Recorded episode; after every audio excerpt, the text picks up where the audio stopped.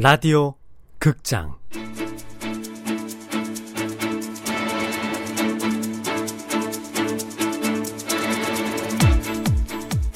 할매가 돌아왔다.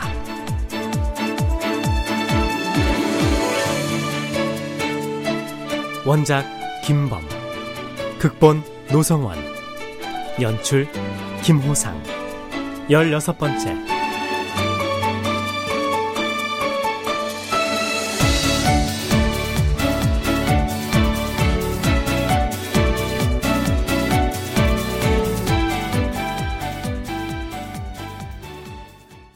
아버지가 극적인 반전을 연출한 뒤 사흘이 지났다.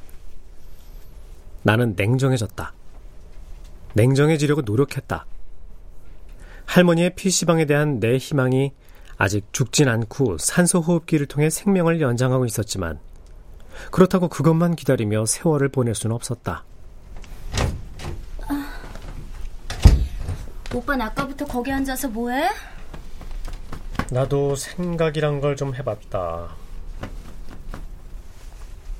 동생은 예뻤다. 샤워를 마치고 막 나온 동생의 모습은 더욱 예뻤다. 저렇게 예쁜 동생을 두고 바람을 피운 동생의 ex-husband에게 갑자기 화가 치밀었다. 왜 그렇게 썩은 표정을 지어? 응? 내, 내가? 너무 속상해 하지 마. 뭘? PC방.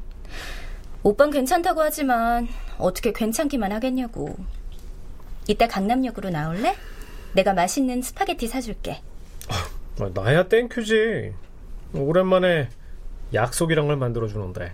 아, 왜 그래? 비참하게.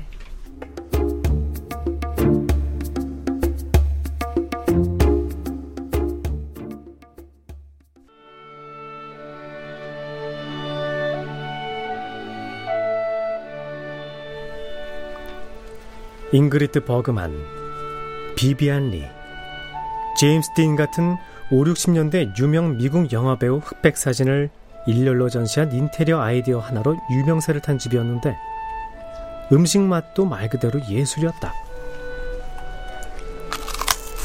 음, 야, 무슨 마늘빵 이렇게 맛있냐? 음, 이거 마늘빵 맞아? 어, 이집 원래 마늘빵 맛있어.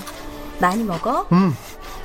야, 너 아들 챙겨주는 엄마 같다.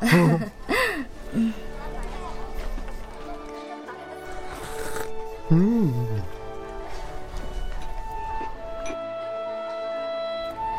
입안을 가득 채우는 풍요로운 스파게티의 맛과 향에 나는 현에도 PC방도 다 잊어버렸다. 독하면서도 은근히 단맛이 나는 멕시코 커피도 입에 딱 맞았다. 와, 이런 맛의 커피를 마시는구나. 이번에 겪으면서 나 오빠 생각 많이 했어. 에이, 괜찮아. 아, 이미 포기했다니까. 뭐 한두 번 까이는 것도 아니고, 이젠 느낌도 없다. 음, PC방 포기했으면 다음 계획은 뭔데? 나는 비즈니스 마인드로 상황을 파악했다. 동생은 진정으로 뭔가 내게 주려는 게 아닐까? 그다지 크진 않겠지만 기회는 확실했다. 이 순간 최대한 불쌍하고 나약하게 보여야 했다. 실업자 생활 10년이 가르쳐준 소중한 경험이었다. 뭘? 계속 이렇게 지낼 거냐고. 음, 글쎄. 그러지 말고 오빠가 진짜 하고 싶은 걸 얘기해봐. 뭐 예전엔 하고 싶은 게 있었던 것 같은데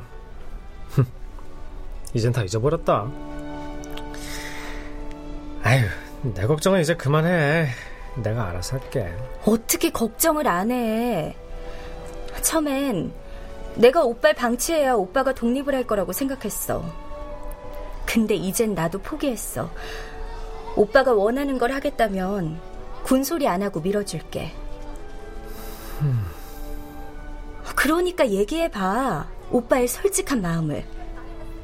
어쩌면 마지막 기회일지도 몰라. 마지막 기회? 무슨 얘기인가 궁금했지만 지금 그걸 따질 상황이 아니었다. 오빠도 꿈이란 게 있을 거 아니야. 꿈. 어, 꿈? 꿈. 나의 꿈. 어릴 적 나의 진정한 꿈은 대통령, 군인, 축구선수가 아니었다. 내 진정한 꿈은 하루라도 빨리 어른이 되어서 더 이상 공부하지 않고 시험 보지 않는 것이었다. 그것이 나의 진정한 어릴 적 꿈이었다.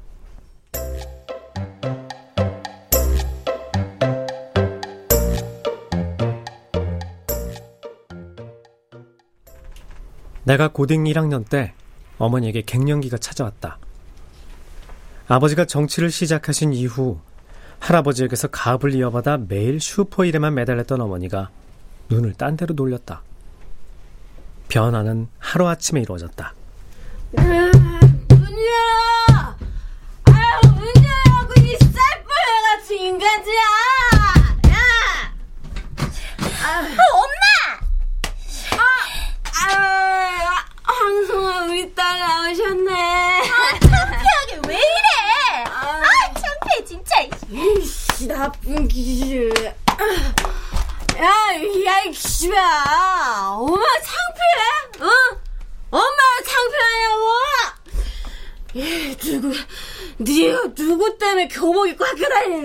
아범아, 아, 아범아. 아, 아, 아버님. 아버님, 저하고 한잔 하실래요? 오늘 기분이 아이고, 너무 야, 이, 이 사람이, 야, 여보, 여보, 여보! 아, 여보. 허번 날, 아이고, 슈퍼 문은 닫아놓고, 참 집안 잘 돌아간다. 음. 아유, 아버님, 아이, 술한 조- 조용히, 잔, 조용히. 한 잔, 당신 미쳤어? 어제도 술이 떡이 돼서 들어오더니, 왜? 슈퍼가 지긋지긋해가지고 떡 장사는 어떤가, 어? 아이고, 아이고, 그래서 아이고. 떡 치는 중이다, 왜? 아이고, 아이치. 9시 뉴스에도 한 번 못 나오면서 무슨 정치를 한다고, 정치. 뭐? 정말 엄마 때문에 창피해 죽겠어! 아유, 아유, 아들. 아들, 우리 아들 어딨어, 아들. 아유, 어머니 아우. 오늘도 술 많이 마셨네. 동네 창피해서 아유, 이사를 가든지. 해야지. 응. 시창작반, 요가반, 합창반, 공예반. 동네 아줌마들과 지역 문화센터에 몰려다니시던 어머니는 한두 번 만취가 되어 귀가를 하시더니 언제부턴가는 하루가 멀다 하고 취해서 들어오셨다. 너도 사춘기 했잖아, 어? 엄마, 엄마는 갱년기야, 갱년기. 너 그게 뭔지 알아? 그게 뭐지? 자 자 자, 어머니 저 꿀물 좀 마셔. 알았어. 응. 니네는 사춘기라고 생치랄들 하잖니. 나, 나도 갱년기라고.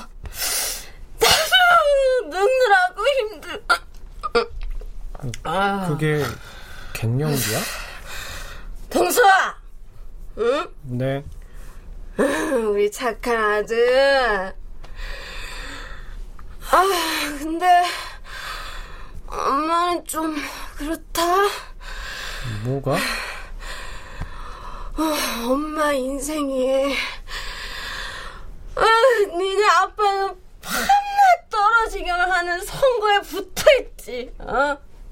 니들은 나만 바라보고 있지. 근데 엄마는 이제 어, 꼴도 보기 싫어. 니네들 말고. 콩나물, 파, 컵라면, 담배, 사이다, 아이스크림. 엄마가 슈퍼에서 파는 거. 그 좁아 터진 슈퍼에서 어서 오세요. 안녕히 가세요. 이거 이제 그만하고 싶다, 동수. 어, 어, 어, 어머니, 어머니, 화장실, 화장실 갈래, 어머니? 어, 어, 괜찮아요?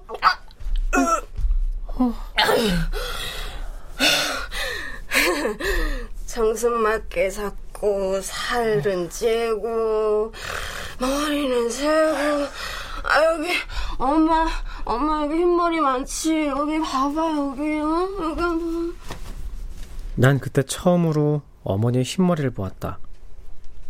결코 좋은 냄새라 할 수 없는 시큼텁텁한 냄새와 함께 어머니의 머리 뿌리 부분이 하얗게 새고 있었다. 여기 여기 봐봐 아유, 없네. 없어요. 흰머리 하나도 없네. 어? 그래? 음, 흰머리 없어요, 어머니. 아이고 우리 착한 아들 빨리 돈 벌어서 엄마 좀 슈퍼에서 구해주라 응? 응?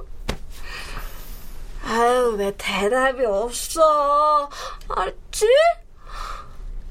이놈아 대답을 해야지 대답을 야 대답을 하라고 나는 두려웠다. 어머니가 아버지처럼 딴 사람이 될까봐. 그 시절 난 그렇게 어머니 술주정을 들으며 밤잠을 설쳤다. 그리고 겨우 서른을 넘기면서 어머니를 이해했다.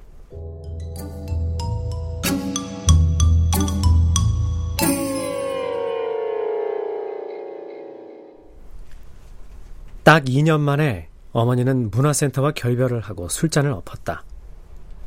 엉뚱하게도 그것과 결별하지 못한 곳은 나였다. 어머니가 다니던 공예반. 그 중에서도 종이 공예는 내게 새로운 세상을 열어줬다. 저는 외부 강사라서 이 문화센터의 규칙을 따르는 수밖에 없어요. 저, 저희 어머니가 사정이 있어서 못 다니신다고 저한테 남은 기간 다니라고 하셨거든요. 남은 기간만큼은 환불은 되는데 양도는 안 됩니다. 아, 저, 저, 저, 저, 저 잠깐만요. 저, 저, 이 용이 이게 제가 접은 거예요. 어, 어, 어머나, 어, 용 접기 쉽지 않은데. 아, 진짜 학생이 접은 거예요? 서점에서 책 보고 서서 접은 거예요, 서서. 좋아요. 강의 시간은 알죠? 아, 아 그럼요. 아, 고맙습니다. 고맙습니다, 선생님. 문화센터의 수강생이 된 지 3개월 만에 난 지역 신인 작품전에 응모해 장려상을 받았다.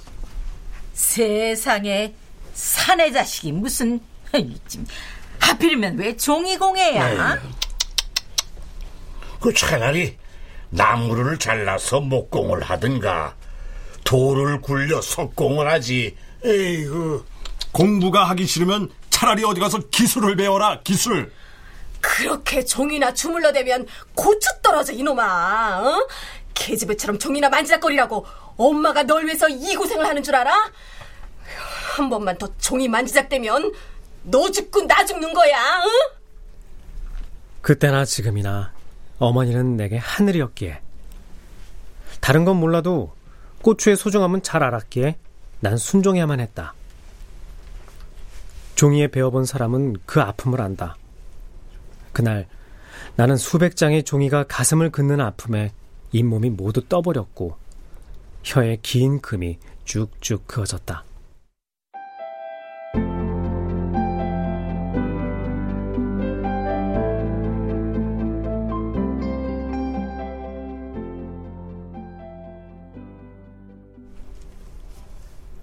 동생에게 이제라도 다시 종이 공예를 하고 싶다고 솔직하게 말한다면 단 한 번이라도 속 시원하게 내가 진정으로 하고 싶은 일을 고백하고 싶었다.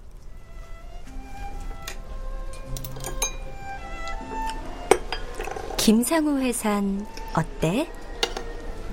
평소와는 조금 다른 말랑말랑하고 달콤하고 작고 높은 목소리였다. 김상우 회사가 뭐 하는 곳이야? 그건 왜? 내가 김상우한테 관심이 좀 있어서.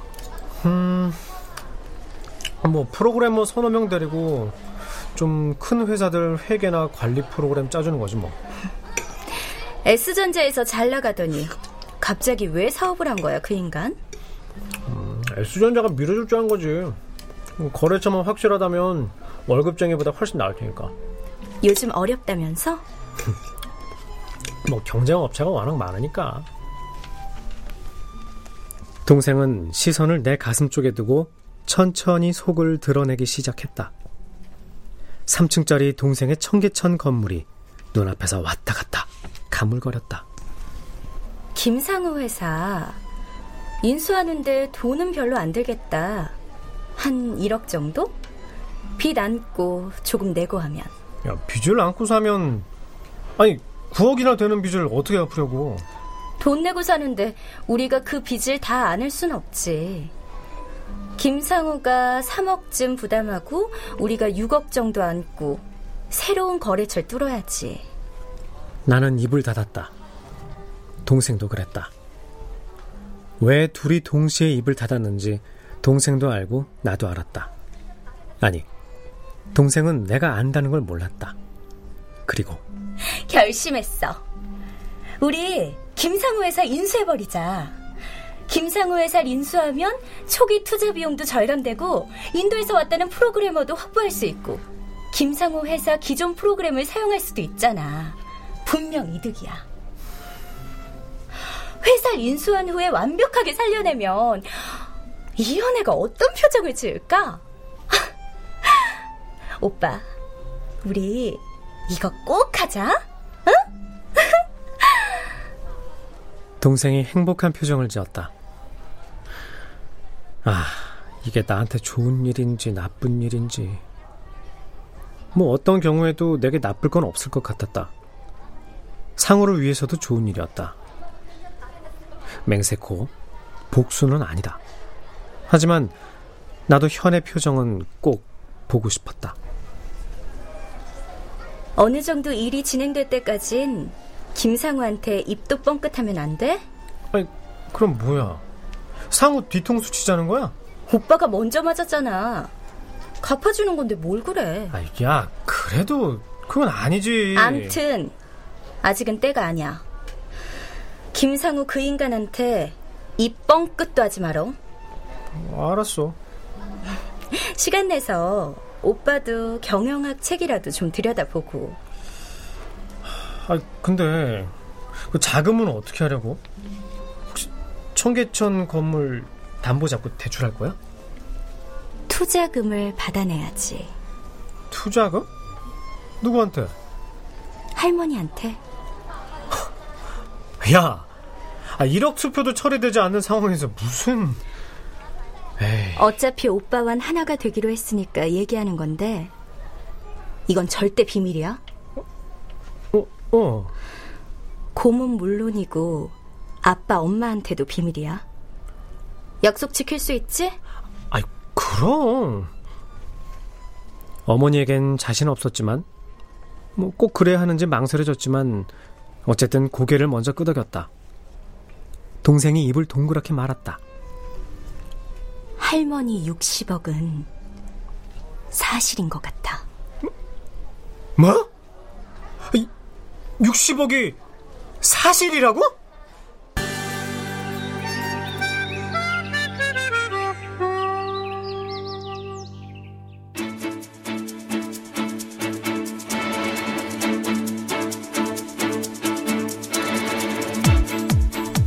라디오 극장 할매가 돌아왔다. 김범 원작, 노성원 극본, 김호상 연출로 16번째 시간이었습니다.